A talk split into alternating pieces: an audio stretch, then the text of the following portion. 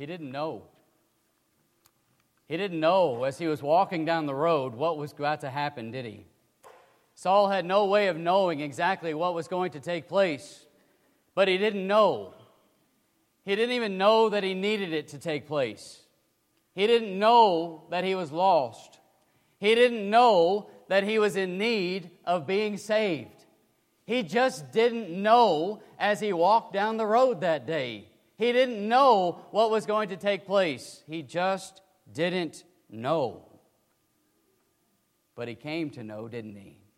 He came to find out that in Jesus there is victory.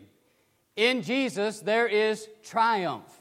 And beginning today, what I'd like to do over the next few weeks is to look at triumphant terms, terms of triumph, terms of victory, and be reminded. Paul didn't know, Saul of Tarsus didn't know about Jesus. He didn't know about the victory that was to be had in Christ. And yet, at the end of his life, he would say, I have fought the good fight. I have kept the faith. I have, again, uh, finished the race. I've kept the faith. And finally, there is that crown which is laid up for me the crown that he knew that Jesus was going to provide. Victory is found in Jesus. In 1 Corinthians chapter 15 and verse 57, this same man who is walking down the road to persecute Christians in, uh, in our text reading this morning says this to Christians in 1 Corinthians 15 and verse 57. But thanks be to God who gives us the victory through Jesus Christ our Lord. Faith is the victory. Victory is found in Christ. We need to be reminded of this. I don't care how long you've been a Christian, if you're not a Christian or if you've been a Christian for a long time, we need to be reminded every so often that victory is found in Jesus. And so I want to look at terms of victory and where we find them and what exactly they mean. There are some words that we're going to come across as we go through this study that maybe we've heard or we read in passing, but maybe we just don't have a good grasp on what they really mean. What's really behind this particular word? This morning, the, the term that we're looking at is not a difficult term, and we'll get to it in just a moment. But I want you to open your Bibles to where we find it in 1 Corinthians chapter 6. Open your Bibles to 1 Corinthians chapter 6, and you'll find that we have a letter that is written by the man who was walking down the road on his way to Damascus to persecute Christians.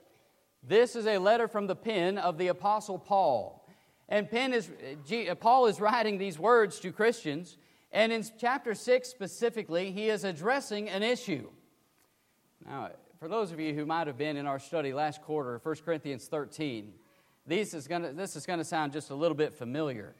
But I want you to be reminded that the congregation in Corinth was a congregation made up of messes, a congregation that had so many mistakes and issues that Paul was needing to address. And in 1 Corinthians chapter 6, he is addressing an issue. He is bent out of shape. He is incredibly upset at the fact that these Christians were taking one another into court. They were taking issues in their lives, and instead of being, allowing themselves to suffer a little bit of loss, they were taking their brethren to court. And they were, they were airing the church's dirty laundry, so to speak, in front of the world. And Paul is saying that's no way to win a soul. That's no way to let the, the, the Lord be seen in the lives of the world. And so if you have to suffer a little bit, suffer. But please, make sure that the Lord is always seen in good light.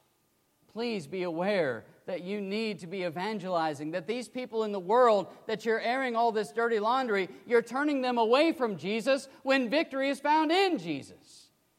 So we need to be reminded of this as well. But in that great context, we drop down to verse number 9. And we find the familiar words of Paul there, where he says to these Christians, Do you not know that the unrighteous will not inherit the kingdom of God? Do not be deceived. Neither fornicators, nor idolaters, nor adulterers, nor homosexuals, nor sodomites, nor thieves, nor covetous, nor drunkards, nor revilers, nor extortioners will inherit the kingdom of God. And then he says in verse number 11, And such were some of you, but you were washed, but you were sanctified, but you were justified in the name of the Lord Jesus and by the Spirit of our God. I want you to notice something there in verse number 11 as we think about this context as a whole, where, where bookends are found at the beginning of verse number 9 and the end of verse number 10. And he says, The unrighteous are not going to inherit the kingdom of heaven. Does your Bible say that? You are not going to inherit the kingdom of heaven. You are not going to be saved if you continue in these sins. And he lists them there. Don't be deceived. Don't kid yourself. Don't try to talk your way around it. Don't try to justify it. You're not going to inherit the kingdom of heaven if you remain in that unrighteous condition. We're talking about victory. And so you get to verse number 11, and he says, Such were some of you. The word were is past tense. You don't have to be too old to understand that, do you?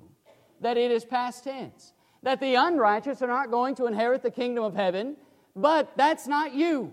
That was you, but that's no longer you. Paul is writing and saying to these Christians, that's who you were. Now, that word were answers some very important questions that people are asking today. For example, God, do I really need to get out of an adulterous marriage, even if we love one another and there are children involved? What's the answer? Were some of you, is the answer. You've got out of that. Can a homosexual really give up that lifestyle? And the answer is, were some of you. Were some of you answers these questions. And so we go through this context and we are able to answer some of these questions that people are asking. Do I need to give up alcohol? The answer is, were some of you. And you go through this list, and he says that's who you were. But that's in the past. You cannot inherit the kingdom of heaven involving yourself in unrighteousness. You cannot go to heaven. Don't justify it. Don't try to come up with ways to get around it. You can't do it, he says. Such were some of you. And so we come to that word some. And you think about who's receiving this particular letter. And the, the answer is that Christians are receiving this letter, those who have obeyed the gospel of Christ, those who at one time engaged themselves in some of this unrighteous, sinful behavior. And it is possible that some of those who are reading this letter are, are looking at Paul and they're saying, you know what? I involve myself in all of those. That could be true. Others might be saying, you know what, I didn't engage myself in all of those, but I engaged in some of those, a few of those, one or two of those. And it is possible that some who are reading this letter could say, Paul, I didn't engage myself in any of those. Not any of those specifically. But there's not a one of them who could say, I haven't engaged in sin. There's not a one of these who now finds himself in this condition in verse number 11 who could say, I never sinned. And I think that's the point that Paul is making. You, are so busy and caught up in, in life, you're so busy and caught up in even taking your brethren to court, you're so caught up in your own prideful arrogance that, that you've forgotten that you were once lost, that you were engaging yourself in unrighteous activity. And if you continue that, you cannot go to heaven. But that's who you were. That's not who you have to be. That's not who you are. And so that word were reminds us that people can forsake any sin. There is no sin that people cannot get out of. That's great news, isn't it? There's no sin that you cannot get out of in the eyes of God. He knows what sin is. He knows what unrighteousness looks like. He knows that he's separate, you're separated from Him if you continue to engage in that activity. But He's saying, there's nothing that I can't forgive you from. And then you find that word some. And the great news there is that there's not a sinner that God can't forgive.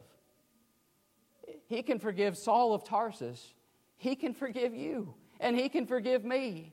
And he's writing to these Christians and he says, That's who you were, but God has forgiven you. You have victory now in Christ. And that's who you were. You were lost as you can be. You weren't going to go to heaven, but that's not how you have to be. Because God can forgive you if you will forsake sin. And so we come to that those three words. The first of which we will deal with this morning. And I'll tell you this morning, I, have I've preached some longer sermons recently. I, I don't intend this one to be as long. But I want you to think about this term, washed. And tonight, Lord willing, we'll look at the term sanctified. And a week from today, Lord willing, we'll look at that third term, justified, as we look at words of triumph, triumph terms, victory that is found in Jesus. And he says to these folks, You were lost, you were not going to heaven, but now that's not where you find yourselves. And so I'm asking, what changed? How did they go from a lost condition to a saved condition? That's all people need to know today, isn't it? I need to know what sin is. I need to know the consequences of sin, but more than that, I need to know God. And I want to be right with Him, and I can be. The message is through Jesus. How? It involves being washed. Now let's get into this term. let's unpack it for a second. I'm no Greek scholar, I assure you of that. There are many in this room who know a lot more about it than I do, but this particular word is an interesting one. In the original language, the word is apoluo. You don't need to know that to go to heaven. But I want you to understand that what we're dealing with is a particular word that is found here, and it's very interesting to look at and examine, and it will tell us a lot of what we're dealing with. The word is apoluo. Apo meaning off, and luo meaning to bathe the whole person. Thus, when you combine apoluo, you get to wash off fully, to wash off completely. It's found twice, only two times in the New Testament. In 1 Corinthians chapter 6 and verse 11, such were some of you, but you were washed. And in Acts chapter 22 and verse number 16, which Brother Jared read for us a moment ago, the only two times that we find it, Saul is asked by Ananias, and now why are you waiting? Arise and be baptized and wash away your sin, calling on the name of the Lord. Arise and be baptized and wash off fully your sin. Only two times in the New Testament. And what are they connected to? Baptism. We're dealing with baptism. You were washed. You were washed off fully, is exactly what we find here in this text of 1 Corinthians chapter 6 and verse number 11. And so you take 1 Corinthians 6 and you combine it with Acts chapter 22, and you get this picture of a complete immersion, a burial in water, if you will, the same word that Paul will use in Romans chapter 6 and verse number 4. You were buried with Christ in baptism, that you might be raised as he was to the resurrect, in the resurrection and walk in newness of life. And so this word really helps us a lot with what we're dealing with. To wash off fully. You were washed, not just part of you, but all of you. All of your sin has been completely taken care of. You were unrighteous, but now you are right. Now you have the victory in Jesus Christ because you've been washed. Now, again, I'll get in over my head for just a second, but I think this is so good to bring out. In the Greek language, you have a middle voice. We don't have this really in English, but you have a middle voice. And the best way to describe it is what I put up on the screen, I think. And that is in a sentence, you've got a subject and you've got a verb. And in the middle voice, when it is used, the subject is acting for its own benefit, it's acting in benefit of itself. And so I'm going to do something because I realize that it's going to benefit me to do that. And so he says, You were washed. That is, you recognized that you needed to be baptized for yourself. No one forced you to do it. This is a decision that you made because you realized that's what had to take place. Isn't that interesting? Now, just pause for a second. And with this information, what do we know? What we know is that baptism requires one to do for themselves what they know they need to do. It is not something that I can force one to do. I cannot take you and dunk you in water and say that you're saved. It's a choice that you've got to make. It's a benefit you see to yourself, and that's why you will do it. And, so, again, I can't force you to be baptized. So, if I force someone to be baptized, I'm not doing them a service. I need to know that as a parent with my children. I need to know that as a grandparent. I need to know that I, I can encourage, but I cannot force. I can teach and I can lead, but it's their decision. We need to know that as we're studying with folks. We also need to know that this is a death nail to infant baptism. It's a death nail to infant baptism. Have you ever turned over to 1 Corinthians 6 and verse 11 and used it against infant baptism? Well, you can go lots of other places before you come here, but I'm telling you, this is it. This is a, a, verse that we clearly use to say that you can't force one against their will to be baptized and say that it works. It's a choice that they have to make. They have to see the need for their own benefit. A baby can't do that. A baby can't even talk. A baby can't verbalize any of this. And so, again, we see this in the Greek middle voice. But what Paul is saying ultimately is you have to be washed to get out of your sin. You have to see the need to be washed in order to get out of your sin. Now, can I just tell you that that's the same way that it's worded in Acts 22 and verse 16? That it also is in the middle voice.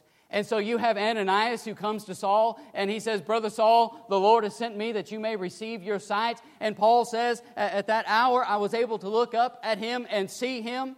And then Ananias says, Why are you waiting? Arise and be baptized and wash away your sin.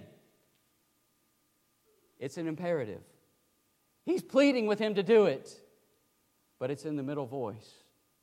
Saul, I can't force you to do it, but you need to. I won't force you to do it, but I need you to see the need because you need to understand that this will benefit you to be washed. The Greek middle voice helps us, I think, with this verse. Now, let's just think about washing for a moment in the Old Testament. I love that our young people have just taken a look at many of these things. I think it will help you as you see it.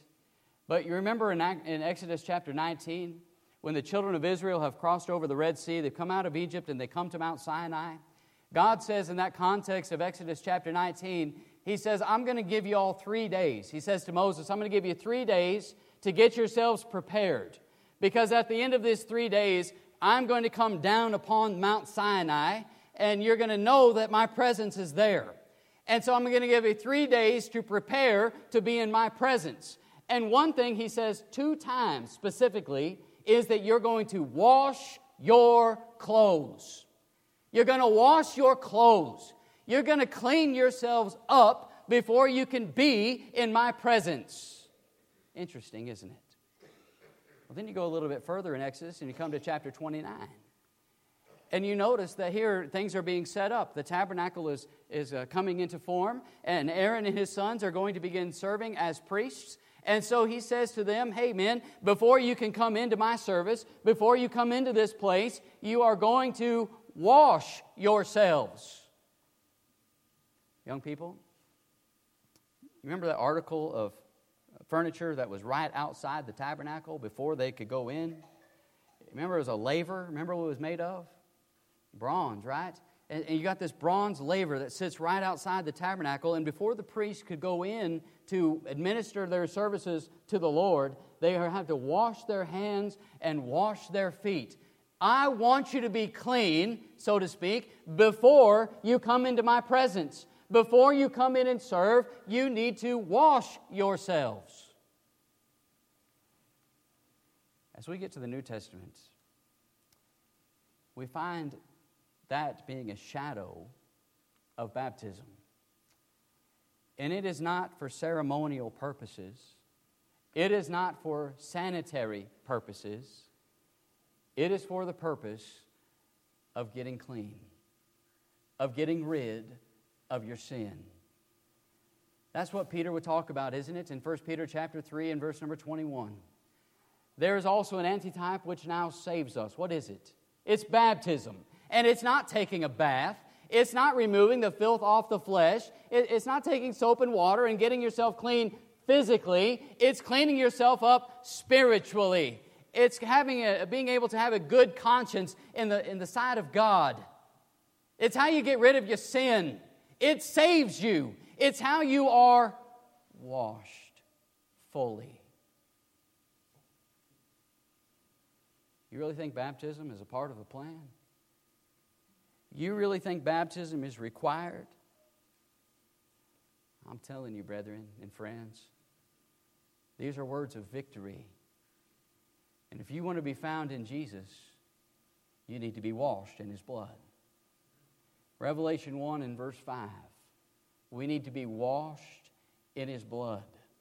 We need to be made clean through the blood that he has provided us.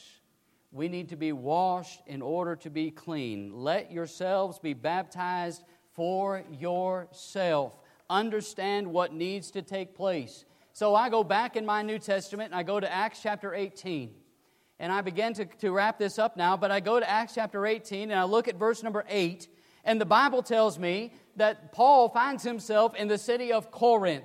And in verse number 8, the Bible says that Crispus, who was a ruler of the synagogue, was baptized, and many of the Corinthians, having heard, believed, and were baptized. What were they?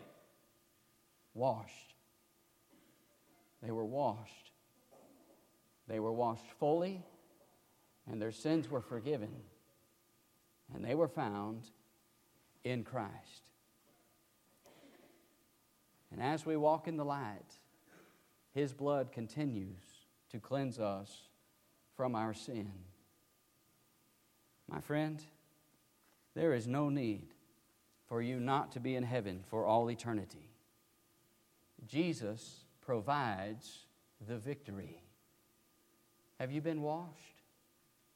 Have you been washed in His blood? You have to make that choice for yourself. But I would echo the words of Ananias as he spoke to Saul on that day Why are you waiting? Why do you tarry? Arise and be baptized and wash away your sin, calling on the name of the Lord. If you're not a Christian today, why would you wait? Now is the day. Will you see the benefit of coming to the Lord, of putting Him first in all things, of submitting yourself only to Him, and obeying Him in being saved? Do you believe this morning that Jesus Christ is the Son of God? Are you willing to make that confession? Are you ready this morning to uh, repent of sin in your life, to turn away as they did in Corinth, to turn away from sinful behavior, to walk in the ways of God? Are you ready this morning to be washed in the blood of Jesus, to have your sins for, eh, forgiven and held against you no more? This morning, are you a Christian who's walking in the light? Are you striving to be faithful, striving to do the will of God, or have you wandered away? This morning, if we can help you in any way, please respond to the Lord's invitation now. Coming to the front while together we stand and while we sing.